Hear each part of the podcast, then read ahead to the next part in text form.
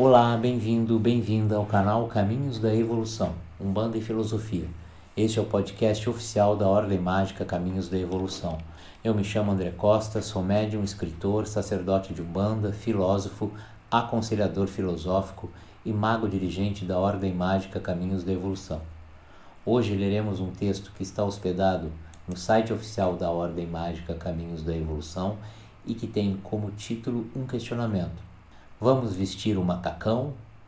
A Umbanda é uma escola evolutiva e, como tal, nos ensina que somos trabalhadores de Olorum em sua obra, que é a criação manifestada. Como trabalhadores devemos nos portar e dessa condição devemos nos conscientizar. Operários que somos, devemos internalizar em nossos íntimos que temos uma labuta diária na construção dessa escola que visa cristalizar em meio à humanidade ensinamentos acerca da criação. Ensinamentos estes que sempre trarão algum ponto que nos tocará e nos fará compreender que nada somos sem Deus, nada somos sozinhos, mas tudo somos quando entrelaçamos os nossos braços e formamos o todo em harmonia. O todo é Olorum, nosso Pai Criador e Mãe Geradora, uno e una em si. Imagine, por exemplo, se suas células resolvessem apartar-se, seguindo individualmente seus processos evolutivos.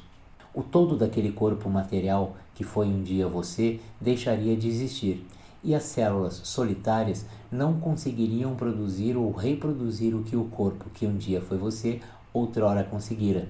Então, podemos agora chegar à conclusão de que Olorum, primeiramente, assim como os sagrados orixás, os mestres da luz e nossos guias espirituais, respectivamente, pensaram, formataram e estão executando uma via de evolução que nos mostra que somente o conhecimento liberta. E este conhecimento que a tantos incomoda passa inevitavelmente pelo autoconhecimento. Isso é o que nos têm passado os mestres da luz você pode devorar livros tentando decifrar a Umbanda e, graças a Deus, hoje em dia há alguns enviados pelos mestres dirigentes desta maravilhosa escola evolutiva. Mas só absorverá os conhecimentos da ciência divina, bem como os filosóficos, magísticos e religiosos e teológicos que formam a nossa amada religião, se já tiver buscado estudar a sua enciclopédia íntima, ou seja, se já tiver buscado ou estiver buscando o autoconhecimento. Autoconhecimento este que consiste inicialmente em buscar Deus onde quer que esteja, ou seja, no seu íntimo, exatamente aí, no interior do seu espírito, um bandista que está ouvindo esta leitura.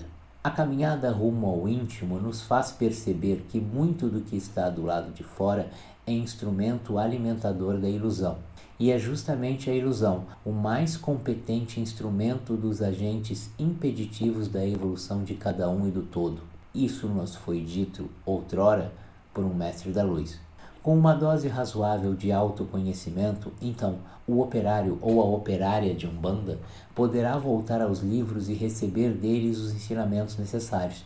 O autoconhecimento faz com que nos dispamos do terno da arrogância que nos leva a passos largos à ignorância e vistamos o macacão da humildade.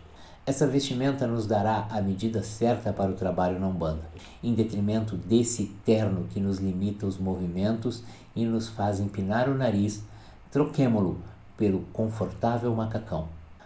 Vamos nos assumir como operários, sejamos nós sacerdotes, médiums, cambonos ou adeptos, e trabalhemos juntos.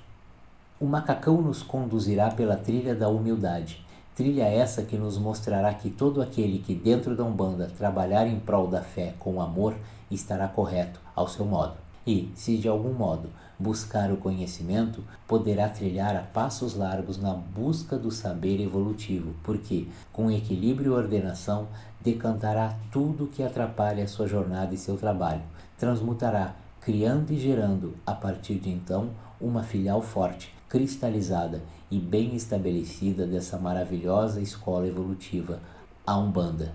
Vamos vestir o macacão da humildade? Esse foi o texto Vamos Vestir o Macacão, que está hospedado no site oficial da Ordem Mágica Caminhos da Evolução, www.caminhosdaevolução, sentiu e sem cedilha.org. Fique com o nosso Saravá Fraterno.